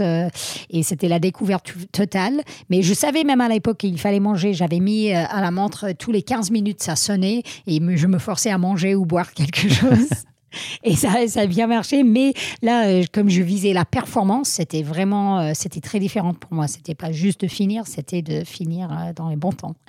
ça voulait dire gagner C'était ça l'ambition ou pas? Est-ce que c'était juste de Bien sûr qu'on a, on a toujours envie de, enfin, ça, donne envie de gagner une course. Après, moi, souvent, je mise euh, mes objectifs pas sur euh, le classement et plutôt sur la performance que je peux faire moi-même. Parce que moi, je ne peux pas euh, gérer les, enfin, les concurrentes. Je, je peux jamais savoir quel est leur état de forme, comment elles, elles, vont gérer la course. Et donc, moi, j'essaie en fait euh, souvent de séparer dans ma tête l'idée de, euh, qu'est-ce que c'est qu'un succès et qu'est-ce que c'est enfin la gagne et le succès c'est pas forcément la même chose. Et donc sur cette course et sur euh, enfin chaque course que je fais j'essaie de, de, penser dans ma tête en fait qu'est-ce qui serait un succès pour moi. Et est-ce que, donc, je, je mon idée, c'est souvent, et là, je sais qu'on n'a pas beaucoup de temps, mais, mais je vais, je vais euh, l'expliquer quand même, c'est que euh, pour moi, quand je pense au succès. Souvent, j'ai un peu trois niveaux et c'est, euh, enfin, c'est une grimpeuse qui, qui m'a appris ça. Mais donc, euh, enfin le maximum possible. Et donc ça, c'est un peu le dépassement, le, meilleur euh, enfin outcome qu'on peut avoir. Et bon, ça, c'est, c'était pour moi, euh, enfin oui, gagner, waouh, ça serait incroyable. Je pourrais mettre mon nom à côté du Katie et Mimi et Caroline et toutes ces personnes. Après, pour moi, donc, donc ça, c'est le maximum. Après, tu as un moyen. Et moyen, c'est vraiment là où tu vises. L'autre, c'est une rêve. Et où, où je visais pour cette course, c'était je veux passer de bons moments, je veux apprendre des choses et je veux profiter de la forme que j'ai. Enfin, j'ai travaillé pour avoir cette forme pendant des mois. Je veux arriver à profiter de ça, apprendre des choses et euh, apprécier euh, l'expérience. Après, il y avait euh, le minimum de succès et je crois que ça c'est important aussi de, de réfléchir à le minimum. C'était de vraiment apprendre des choses. Et comme ça, en fait, c'est beaucoup plus difficile d'avoir un échec. Si tu as un minimum en tête que bah, moi, j'accepterais ça comme une réussite, si quand même j'arrive à apprendre des choses de l'expérience. Et donc, euh, j'avais vraiment tout ça en tête. Donc, je n'étais pas partie forcément, je vais gagner cette course. Mais euh, je, savais que, bon, c'est une rêve, bien sûr, mais euh, c'était pas le numéro un pour moi. Euh, tu vises un peu le, milieu. Merci d'avoir développé cette théorie, c'est très intéressant. J'ai une dernière question, parce que ce mhm. qu'on va faire, c'est qu'on va aller ensuite ensemble à la conférence de presse, et puis on va revenir, et puis on va poursuivre l'échange, et nos éditeurs ne se seront rendus compte de rien, si ce n'est que je viens de leur dire, mais voilà, ce sera un dollar pour nos auditeurs, mais c'est gentil de, prendre le temps et de prolonger. Est-ce qu'il y a une chose que tu appréhendes sur la course? Tu as un entourage et des conditions qui sont très favorables. Est-ce qu'il y a quand même des choses C'est quoi le questionnement que tu pourrais avoir sur la façon dont ça peut se passer ou là où tu as l'impression de maîtriser peut-être un peu moins? Sur cette course en particulier En particulier, oui. oui. Euh, bah, c'est sûr que euh, y avait au-delà de, de de 4-5 heures de course. Je savais plus trop comment, euh, comment j'allais, mon corps allait agir et le mental allait agir. Enfin, j'avais plutôt confiance. Moi, j'adhère à l'idée que euh, on peut pas beaucoup s'inquiéter euh, la veille de la course, par exemple, parce que j'ai déjà, j'essaie de penser à ce qui est dans mon contrôle et ce qui n'est pas dans mon contrôle. Et, et, et je savais qu'avant la course, bah, j'avais fait tout ce que je pouvais faire, donc euh, j'essaie de lâcher un peu. Après, euh, j'étais très curieuse, mais j'appréhendais aussi un peu. Euh, le moment quand je descendais, par exemple, au bois. On va le raconter après, mais euh, les bois à Chamonix, c'est euh, bah, si tu vas direct sur le plat, tu arrives à Chamonix très rapidement, dans quelques kilomètres, et il y a une remontée que tu fais un montant vert au plan de l'aiguille. Et j'appréhendais ça et comment j'allais agir physiquement, mentalement, quand j'avais déjà couru pendant des heures et des heures et des heures. 60 km déjà derrière toi. Et il faut remonter encore. Et donc, euh, j'avais peur, mais j'étais aussi tellement curieuse que, enfin, je, je voulais tenter l'expérience. La suite dans quelques secondes, Hilary? Ça marche. Bonne euh, conférence de presse, bonne euh, table ronde. Merci, j'essaie de ne pas dire des bêtises. Nous revoilà, Hilary. Bravo pour la conférence. Merci. Très intéressant. Tu as eu droit à une deuxième convocation sur euh, le thème de la santé chez le trailer, en plus d'avoir euh, évoqué les sujets environnementaux. Donc voilà, deux, deux gros sujets en jeu et qui effectivement se, se croisaient sur plein d'aspects finalement. Donc c'est très intéressant. Bravo, merci. Bah, merci beaucoup. C'est, je, je pense, j'ai peur que je vais, enfin, j'ai l'impression un peu de répéter des choses des fois, mais. euh, Là, tu vas nous raconter des choses que tu n'as pas racontées encore aujourd'hui, en tout cas, vrai. puisqu'on on va revenir un peu en arrière. On est le 2 juillet 2021. Il est bientôt 4 heures du matin. Tu n'as pas l'impression, mais, mais c'est ça. Est-ce que tu peux nous parler de ces derniers instants qui précèdent la course et puis euh, peut-être des consignes que tu avais données euh, Katie Scheid très spécifiques et qui sont un peu euh, surprenantes. Peut-être, en tout cas, c'est pas le genre de conseil qu'on pourrait imaginer entendre sur un format comme les, le 90 km du Mont Blanc. Comment est-ce que tu devais, quelle carte tu devais jouer en tout cas sur le, le début de la course? Oui. euh, Alors, euh, déjà, je peux dire, je me souviens que j'ai plutôt bien dormi la veille de la course euh, qui était. Enfin, C'est j'avais déjà. euh, pas toujours, pas toujours, mais euh, de plus en plus, je dirais, le plus que je vieillisse, le plus que j'approche les. ou le plus que j'accumule de l'expérience. C'est ça que je dirais. bien comme ça. ouais.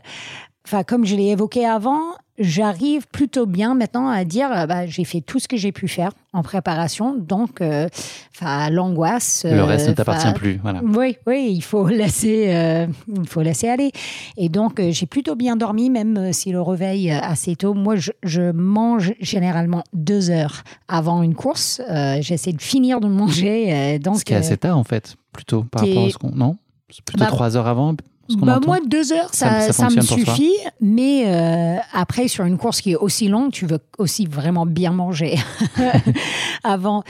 Et surtout parce que donc Katie, euh, elle m'avait conseillé sur cette course euh, de partir plutôt vite. Alors que sur un ultra, souvent on entend bah, Gestion, voilà, gestion, euh, gestion. Exactement, tu vas mollo, euh, ne force pas trop au début, tu veux pas te cramer dans la première montée qui, je pense, fait euh, 1500 mètres. Donc, euh, donc euh, voilà. Mais euh, une particularité de, du 90 du, du Mont Blanc, c'est que, euh, en fait, euh, ça commence sur quelques kilomètres assez larges et après, c'est vite un single qui fait des lacets pour monter à Bel Achat. Et donc, je savais que euh, si je n'étais pas bien placée, c'est-à-dire que euh, j'étais derrière la foule, on parlait tout à l'heure aussi des hommes qui partent toutes les courses à bloc, euh, c'est le testeur- testostérone qui joue euh, et c'est Et un puis ils aiment pas se faire dépasser par des femmes en plus pour certains. Pour On voit encore oui. ça. Donc, je savais qu'il il fallait partir un peu avec eux pour être bien placé, et parce que doubler, après, euh, c'est beaucoup plus difficile. Ce n'est pas que on ne peut pas du tout doubler. On peut doubler, mais ça demande beaucoup d'énergie de doubler parce qu'il faut accélérer. C'est comme des petites fractionnés. Aussi, c'est une course comme c'est une course longue et une montée longue et raide. Là, au début, il y a beaucoup de gens qui ont des bâtons et euh, ce n'est pas tout le monde qui sait bien utiliser leurs bâtons et c'est qui doit faire attention aux personnes derrière eux. Donc, j'ai déjà eu des bâtons euh, Sur la figure. sur la figure et euh, je savais que je voulais pas ça. Donc, euh, donc j'ai vraiment commencé assez rapide, euh, plus rapide que je l'aurais fait si Katie m'avait pas dit. Et, euh, et donc, ça m'a permis en fait de d'effectuer cette montée avec tous ces lacets qui montent à bel achat et d'y arriver en tête de la course déjà et aussi au lever du jour qui était un moment absolument magique. J'ai vu les vidéos. Enfin, Ouais. sur la vidéo, on peut le voir. Là, Ouais. Tu le soulignes bien d'ailleurs. Toujours s'émerveiller en tout cas, c'est important. C'est vraiment ça. Mais en, en fait, je- je, je veux remonter un peu dans le temps, juste un instant euh, avant la course. Donc, j'ai eu quelque chose que j'ai dit, ah, là, je ne sais pas, je le sens un bon signe. Lorsque, lorsque je faisais mon, mon échauffement, je courais dans les rues de Chamonix et j'arrive à Chamonix Sud et j'ai vu un renard. Et il y avait un renard dans la rue. Le renard euh, porte bonheur. C'est bien connu. ben, exactement. Il s'était arrêté, il m'a regardé. Moi, je m'étais arrêté aussi. On s'était regardé. J'ai dit, Oh, ok. Et après, il s'est parti, s'était parti, et moi aussi. Mais j'ai dit, là, je pense que ça porte chance. Hilary, il y a deux personnes dont on n'a pas parlé, mais qui sont euh, aussi assez centrales dans la course. C'est Julita et Katharina. C'est aussi deux profils que tu surveilles euh, dans la start list. En tout cas, c'est euh, deux coureuses de très haut niveau. Donc, tu es particulièrement concentré aussi. Ta course, tu l'as fait pour toi, mais les deux athlètes que tu surveilles un petit peu plus avec attention, c'est L2, c'est ça? Oui, euh, en fait, dans les semaines avant, il y avait d'autres personnes qui étaient inscrites à la course. En fait, ça, c'est une des choses qu'on a. Enfin, on essaie de regarder un peu les, enfin, les listes euh, d'inscrits et tout ça. Et, euh, mais finalement, je savais, enfin, la veille qu'il y avait vraiment ces deux qui allaient potentiellement enfin, être des très, très fortes concurrences. Et donc, en, en, fait, dans le trail, comme je, l'ai dit avant, c'est toujours c'est un sport où euh, enfin les gens ils sont vraiment sympas. Tout le monde, euh, enfin.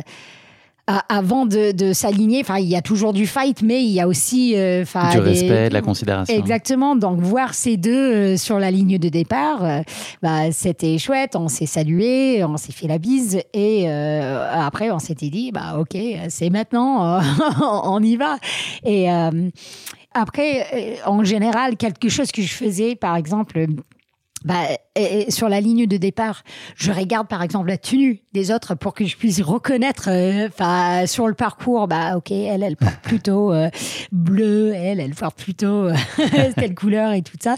Donc c'était aussi un moment au départ, mais c'est aussi très motivante d'avoir d'autres coureurs très fortes qui pourraient très bien te battre euh, sur une course parce que ça te pousse.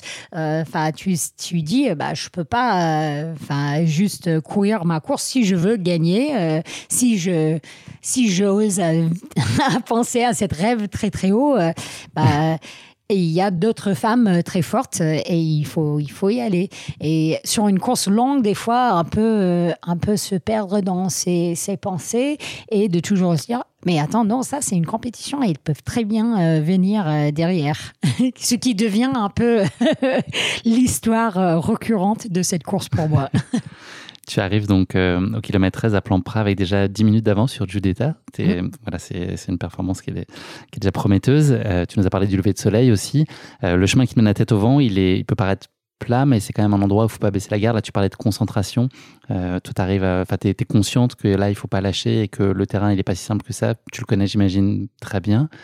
Mais voilà, tu es, es, dans ta course pleinement oui, euh, euh, en fait, euh, là, comme tu le dis, c'est c'est une partie du parcours qui, enfin, oui, sur papier, c'est assez plat, mais c'est un sentier qui, qui est assez technique aussi.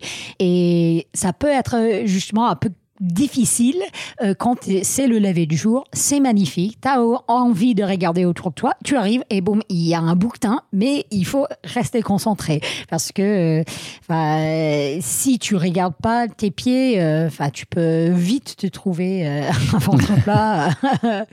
mais ce qui est intéressant aussi, c'est que moi j'avais Je savais que cette partie euh, où ça monte pas raide, mais ça descend pas raide, euh, c'est plutôt vallonné, mais c'est un endroit où tu as envie d'aller plus vite, mais il faut gérer.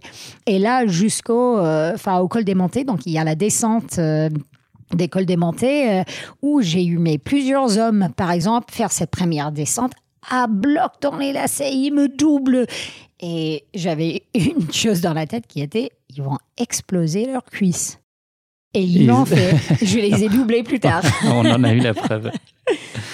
Je continue à avancer un peu dans le temps. Euh, on, saute au, kilomètre 43 à Valorcine. Tu es toujours euh, en tête. Tu fais la part de ta fatigue à Katie. Donc, on a dit que voilà, au fur et à mesure du parcours, au fil du parcours, chacun s'était réparti et tu les recroisais pour certains plusieurs fois tout au long du parcours. C'est quoi euh, les mots qu'elle te dit? Est-ce que c'est les mots que toi, tu avais envie d'entendre? Euh, Comment tu es dans ces moments-là? Est-ce que tu as envie de te faire bousculer? Est-ce que tu as envie de te faire euh, encourager? Est-ce que ça dépend du moment et tes dispositions de l'instant? Donc Katie, elle avait, elle est venue au départ avec moi déjà pour vraiment être là pour moi pour toute la course. Et à ce moment-là, quand je l'ai dit, enfin, je suis très fatiguée. Je pense qu'elle a dit, oui, bah c'est normal, tu fais un ultra là. Et, et c'est un peu, enfin la réplique, euh, dans quelque sorte, qui est revenue euh, plusieurs fois, mais elle a dit, oui, bah, C'est ce côté très rationnel qui peut contrebalancer avec l'émotionnel que tu ressens, toi, à ce moment-là, c'est te ramener à un truc euh, d'observation de la situation telle qu'elle est? Oui, oui, oui. C'était, oui, enfin, sans tes émotions, en fait. Enfin accepte que tu es fatigué, fais pas semblant de ne pas être fatigué. C'est normal d'être fatigué, mais euh, bah, c'est normal à ce moment-là. Et, euh, là, tu, continues, tu sais ce qu'il y a devant toi. Euh, et donc, bah, vas-y, continue. Et sache aussi que il y aura des moments, en fait, on en avait parlé de ça aussi avec Katie, qu'il y a des moments, euh, des hauts et des bas. En fait, c'est comme, enfin, c'est la montagne, c'est des pics et des vallées. et euh, bah, tu sais que tu vas peut-être avoir une petite vallée, mais il y aura une pic plus, plus tard. Et, ce que tu dis d'ailleurs dans le film, c'est que sur ce format-là, en fait, ces hauts et ces bas, ils sont plus longs que sur les courses que tu connaissais peut-être un peu plus euh, habituellement. C'est la même logique où tu t'es peut-être plus ou moins bien à un certain moment, mais c'est que là, il faut tenir un peu plus, s'accrocher au cocotier un peu plus longtemps. Une expression très française, s'accrocher au, cocotier. Si tu as l'occasion de dire ça dans un dîner. Euh, s'accrocher au cocotier. S'accrocher au cocotier, ça veut dire euh, tenir bon, tenir bon là-bas. Personne n'utilise ça, je pense, à moins de 70 ans. tu arrives ensuite sur le, tour, tu continues d'être euh, assez éprouvé. Euh, là, il y a Mimi qui te tend euh, une chaise. Et le, je pense que c'est on était, on est passé par là ce matin, je crois, lors de, notre sortie. là aussi, elle trouve les mots. Enfin, globalement, les ravitaux en soi, c'est des moments qui, toi, te reboostent, te relancent. Tu repars systématiquement avec ta dose d'humanité, de boost. Ça, ça, a un effet très bénéfique et très immédiat sur toi? Oui, tout à fait. Euh, euh, je dirais qu'en général, quelque chose dans cette course qui m'a permis en fait de donner autant de moi-même, c'était parce que je savais qu'il y avait ces personnes que j'avais envie de voir, qui étaient là, qui m'attendaient à des ravitaux. Et donc, euh, même plusieurs kilomètres avant le ravito, tu commences à penser à cette personne. déjà et de dire bah, qu'est-ce que je vais dire à, Mimi quand j'arrive. Euh, j'ai envie de lui raconter ça ou ça. Et, euh, et, donc, effectivement, Mimi, elle était là avec euh, son mari Tony, qui a beaucoup, beaucoup d'expérience dans le ravitaillement de Mimi, justement. Et ils étaient tous les deux vraiment super. et Mimi, elle, elle m'avait dit une chose aussi qui était quand toi, tu es dans un, un trou, quand toi, tu es très, très fatigué, il faut se rappeler que elle derrière, elle est aussi très fatiguée. et donc, c'est quelque chose qui nous réunit un peu tous euh, euh, sur ces, formats, qu'on on est tous fatigués. Et, Ça, c'est des euh, phrases que tu te redis après, justement, quand tu ressens, tu parles dans le film, tu parles d'une dark place, après, dans laquelle tu as trouvé qui doit être un peu plus ou moins la pain cave de, Courtenay. c'est des, des, phrases que tu te martèles, justement, pour te, te, sortir de ces moments difficiles? Oui, oui, oui, tout à fait. là, en, remontant, par exemple, donc, après le tour, on a monté la trapette. Donc, on n'est pas allé au MO100. On l'avait, euh, enfin, contrairement aux années euh, précédentes, en 2021, on n'a pas pu aller euh, à MO100 parce que c'était toujours en temps de Covid, on ne pouvait pas traverser la frontière. Donc, on a fait une montée différente, un supplémentaire dans la station des Grands Montées, qui est la montée de la trapette avec je ne sais pas combien de lacets, mais c'était très très long. Et la montée, ça allait, mais dans la descente jusqu'au bois, dans ma tête, je disais, t'es fatiguée, mais elle, elle est fatiguée aussi. Ça a marché en tout cas, tu as intégré ce raisonnement. Oui, et, souvent je répète des choses dans ma tête euh, quand je cours. Et quand j'ai des personnes expérimentées qui me disent des choses comme Mimi et Katie, c'est quelque chose, je peux passer une heure à un peu faire le replay en boucle. C'est vrai que l'assistance en soi, c'est, ça apporte beaucoup de réconfort. Et c'est vrai quand tu en plus un regard expert d'athlètes qui ont gagné euh, la course en question, c'est sûr que ça apporte en plus une, légitimité et que tu t'accordes encore plus de crédit à, ce qu'ils ont à te raconter. Euh, tu arrives au bois, donc on l'a commencé à évoquer euh, il y a très longtemps avant la conférence, ce passage au bois qui est réputé pour être un moment clé de la course. Est-ce que tu peux nous redire en substance pourquoi? Et puis toi, comment tu te sens à ce moment-là? Est-ce que tu te sens armé? Parce qu'il y a aussi ce truc de quand on sait euh, ce qui nous attend et qu'on sait qu'on va souffrir, ça peut être aussi compliqué. On peut appréhender aussi ça et anticiper finalement et se mettre dans le mal déjà alors qu'on n'a pas vraiment commencé le, morceau en question. Oui. En fait, une des choses qui est, à la fois un avantage et un inconvénient de courir à la maison, c'est que tu connais super bien euh, les sentiers et tu sais quand tu arrives au bois que tu peux continuer, tu dois, si tu as envie, directement à Chamonix et euh, et euh, t'es, es déjà quasiment là. Alors que au lieu de faire ça, tu dois remonter à, à Montanvert et à Signalforbe, quelques centaines de mètres au-dessus de Signalforbe pour faire toute la traversée euh, ensuite du Balkan Nord et, redescendre, faire une longue redescente de 1200 mètres.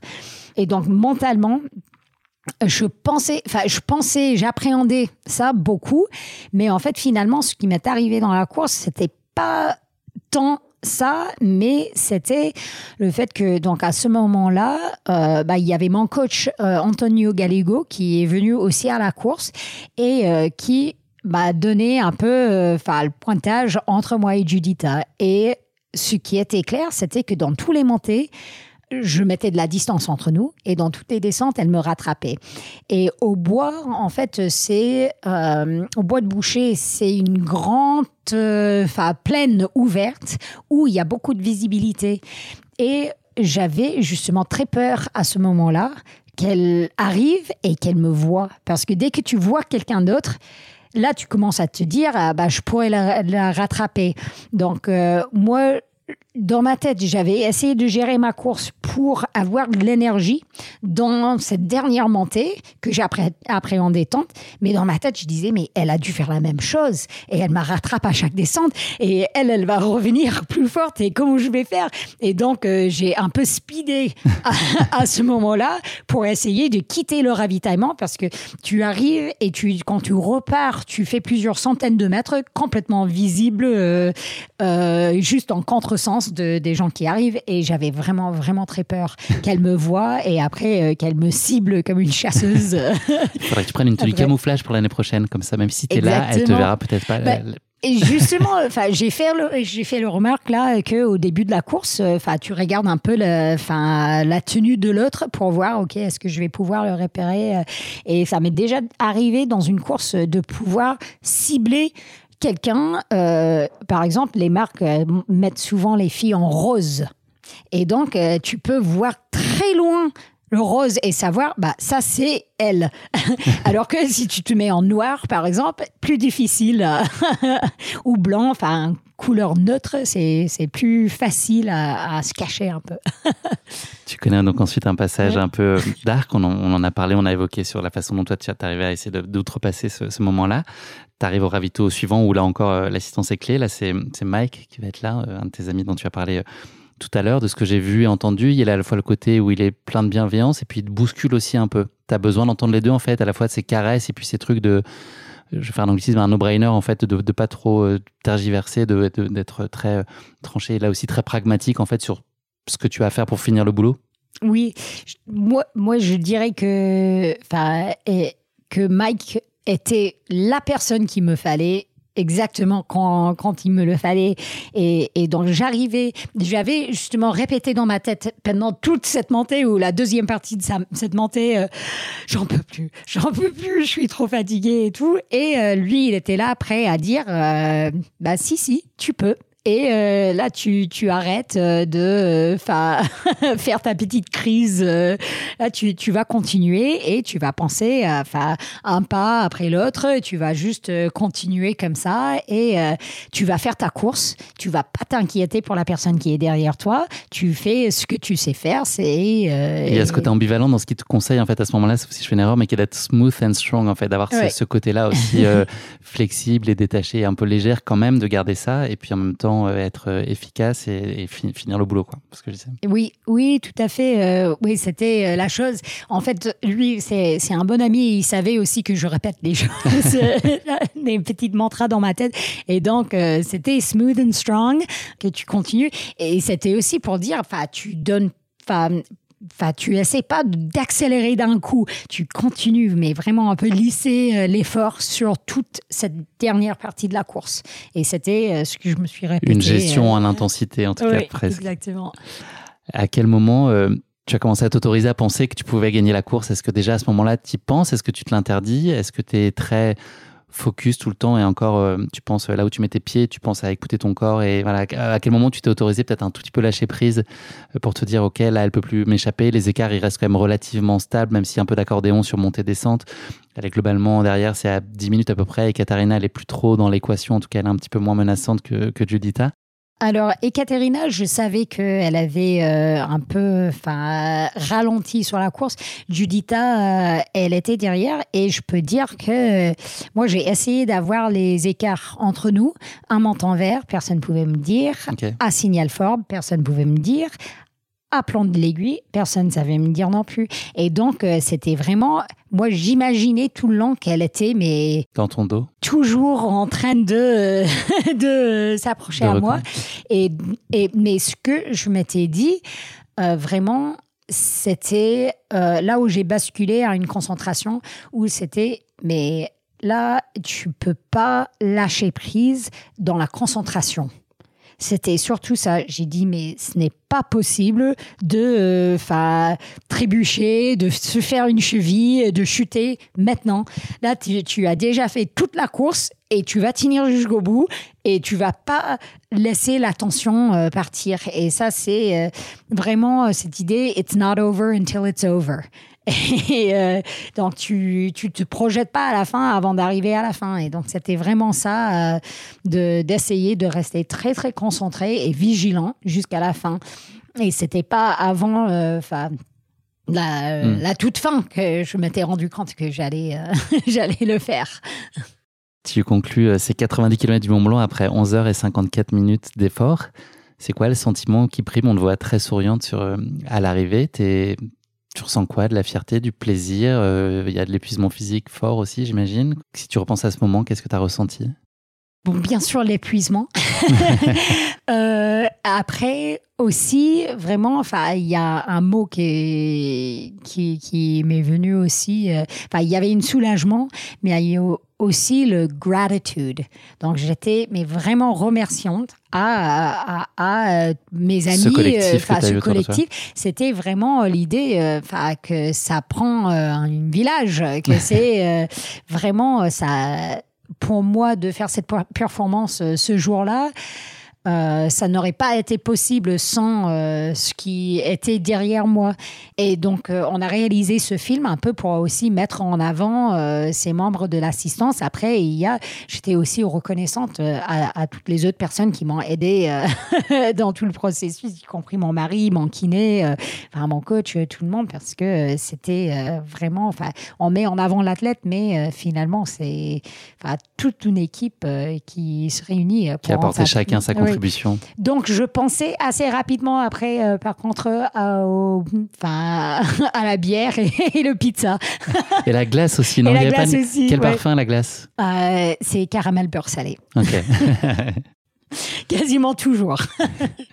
tu avais euh, le sentiment d'être prête pour cette course? tu avais en tout cas réuni tout ce qu'il fallait, en tout cas tout ce que tu contrôlais qui était toi, ta préparation. Est-ce que tu as été malgré tout surprise de ce niveau de performance et de ce résultat? Tu l'espérais, on a dit que c'était en haut des trois scénarios possibles qui t'auraient rendu heureuse. Est-ce que tu as été étonnée quand même que ça se passe euh, bien, même s'il y a eu de la souffrance, évidemment, mais c'est de l'ultra? C'est sûr que je m'attendais pas à ce résultat. Moi, j'avais, enfin, s'il y a une chose que j'ai appris, euh, enfin, avec le temps et en accumulant l'expérience, c'était que moi, je me donne beaucoup plus de chances à réussir quelque chose comme ça si je fixe clairement mes objectifs. Et donc, euh, enfin, d'autres années, par exemple, j'avais, euh, enfin, je mettais 10 courses sur le calendrier et je voulais être très très performante sur toutes les courses. Alors qu'en 2021, moi, j'ai visé la traversée, la Chamonix-Zermatt, et le 90 du Mont Blanc. Et je me suis dit, j'ai pas envie de me disperser sur beaucoup de choses. Donc, à la fois, c'était étonnant parce que c'était vraiment nouveau pour moi de euh, essayer de performer sur une si longue distance. Après, je m'étais dit que j'ai mis tout ce que je pouvais de mon côté pour que je réussisse. Donc, euh, c'était d'une certaine manière une affirmation que j'avais fait les bons choix, de limiter le nombre d'objectifs et de dire, bah là, je fixe quelque chose, j'y vais. et donc, c'est quelque chose un peu qui, que j'essaie de garder euh, pour ma pratique. Euh, cette année et les, toutes les années d'après. Choisir avec minutie les objectifs. oui pour se donner les meilleures chances. Question euh, jamais facile que je pose à, en général à ce moment-là du podcast, c'est l'image que tu retiens de cette course. Il y a un moment qui te vient là tout de suite, là, celle, que tu as en tête maintenant, là. C'est quoi? C'est justement ces moments de partage, c'est ce lever de soleil, c'est l'arrivée? Euh, je pense que bah, il est difficile de nommer une image, mais j'ai quand même une image ou plusieurs images qui sont quasiment les mêmes, euh, mais je citerai un, et c'est à Montanvert, quand je suis assise. Et euh, enfin, je dirais pas que je baisse la tête, mais je suis un peu courbée de dos euh, et tout. Et j'ai mon ami Mike qui a la main sur l'épaule qui est en train de me sortir de cette vallée euh, émotionnelle et c'est vraiment euh, pour moi euh, enfin si c'est là ou si c'est quand j'étais assise à, à autour ou quand Katie était là à m'aider à remplir mes flasques enfin c'est vraiment c'est pas moi toute seule, c'est moi avec les gens autour de moi. Ça résume très bien l'esprit de la course et c'est aussi pour ça que je suis très content qu'on puisse évoquer au-delà de, ta performance et puis de mettre euh, en lumière ton parcours qui est très inspirant. Merci, ça en est fini pour euh, cette course épique euh, qu'on a évoquée et qu'on a vécu avec toi de l'intérieur. On va parler un peu maintenant de la suite. C'est quoi les projets, les grands rendez-vous que tu as, ce qui va compter pour toi dans les prochains mois? Alors donc je fais le circuit du skyrunning cette année. donc j'ai choisi quatre courses pour, euh, pour cette année, un peu exprès pour euh, essayer d'un peu limiter mes voyages aussi. Donc, j'ai fait une course déjà, enfin, le Sky Race des en France. Ensuite, j'irai en juillet en Autriche pour euh, le Schligeist 3000. Après, ça sera les enfin, pardon, le Matterhorn, le Ultrax Extreme Matterhorn et Grigno Sky Marathon en Italie. Donc, c'est un peu cet enchaînement. Après, euh, ça sera sorti quand là? Ça va sortir euh, courant juin. Courant juin. Ouais. Ok. Bon, je pense que j'ose à le dire. Déjà que j'ai aussi un projet que je prépare. Euh, c'est un projet que j'ai en tête depuis des années et qui n'a jamais été possible. Et c'est toujours pas sûr que ça va, ça va le faire parce que tout dépend des conditions de montagne. Mais j'ai envie de tenter le record sur le Mont Blanc depuis Chamonix. Aller-retour. 2024 donc, pour ça euh, euh, comment Ce serait en 2024 Non, non, ça serait pour cet été. Ok, ok. Ah oui. Oui. Ok. Et, euh, et, en fait, donc, le record actuel est détenu par Emily Forsberg en 7h52, il me semble. Et donc, enfin un des problématiques, c'est vraiment euh, que euh, enfin, les deux années, euh, enfin 2021-2022, on n'a pas eu assez de neige en hiver et il faut passer par des endroits qui sont très crevassés. Il y avait même une crevasse sur l'arête des bosses au sommet et donc enfin, ça n'aurait pas été possible d'essayer de, d'aller vite.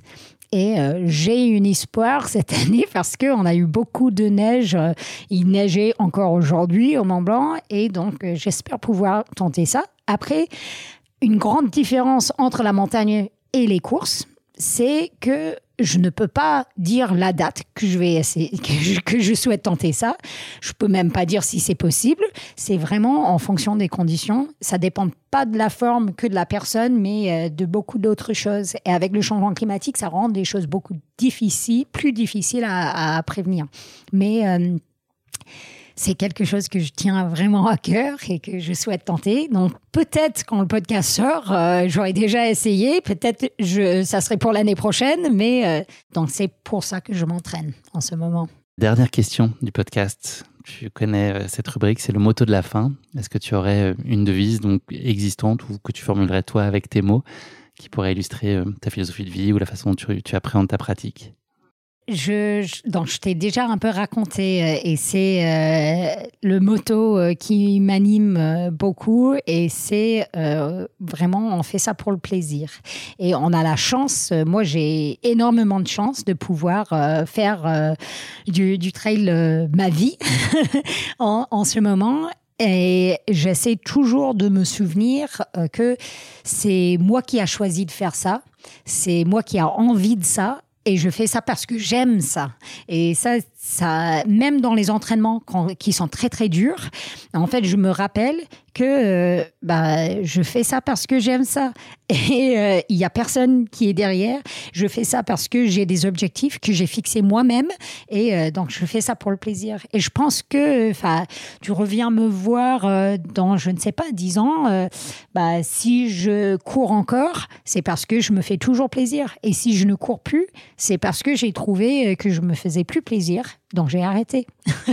J'espère bien revenir te voir avant dans 10 ans en tout cas. J'attendrai pas 2033, ça c'est sûr.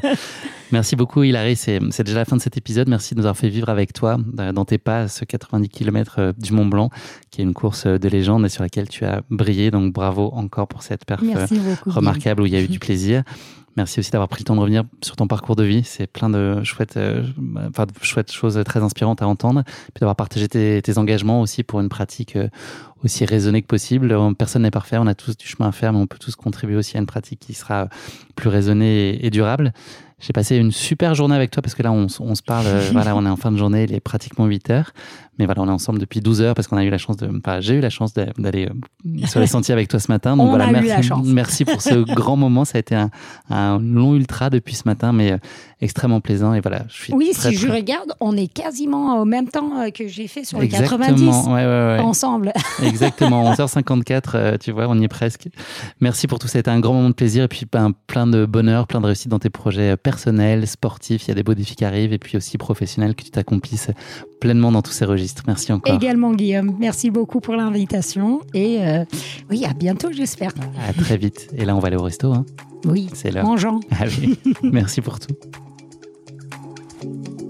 Merci d'avoir écouté cet épisode. Si vous l'avez écouté jusqu'ici, c'est qu'il vous a probablement plu. Alors n'hésitez pas à noter le podcast et rédiger un avis sur votre plateforme d'écoute favorite. C'est essentiel pour soutenir ce travail indépendant. Cela ne vous prendra que quelques secondes et ça change beaucoup de choses pour le podcast. Et pour être sûr de ne manquer aucune course épique à venir, n'oubliez pas de vous abonner sur votre plateforme d'écoute. Merci encore infiniment pour votre soutien, votre fidélité et vos chaleureux messages que je lis et auxquels je réponds avec un immense plaisir. S'il vous plaît, continuez. À très bientôt pour une nouvelle course épique, évidemment.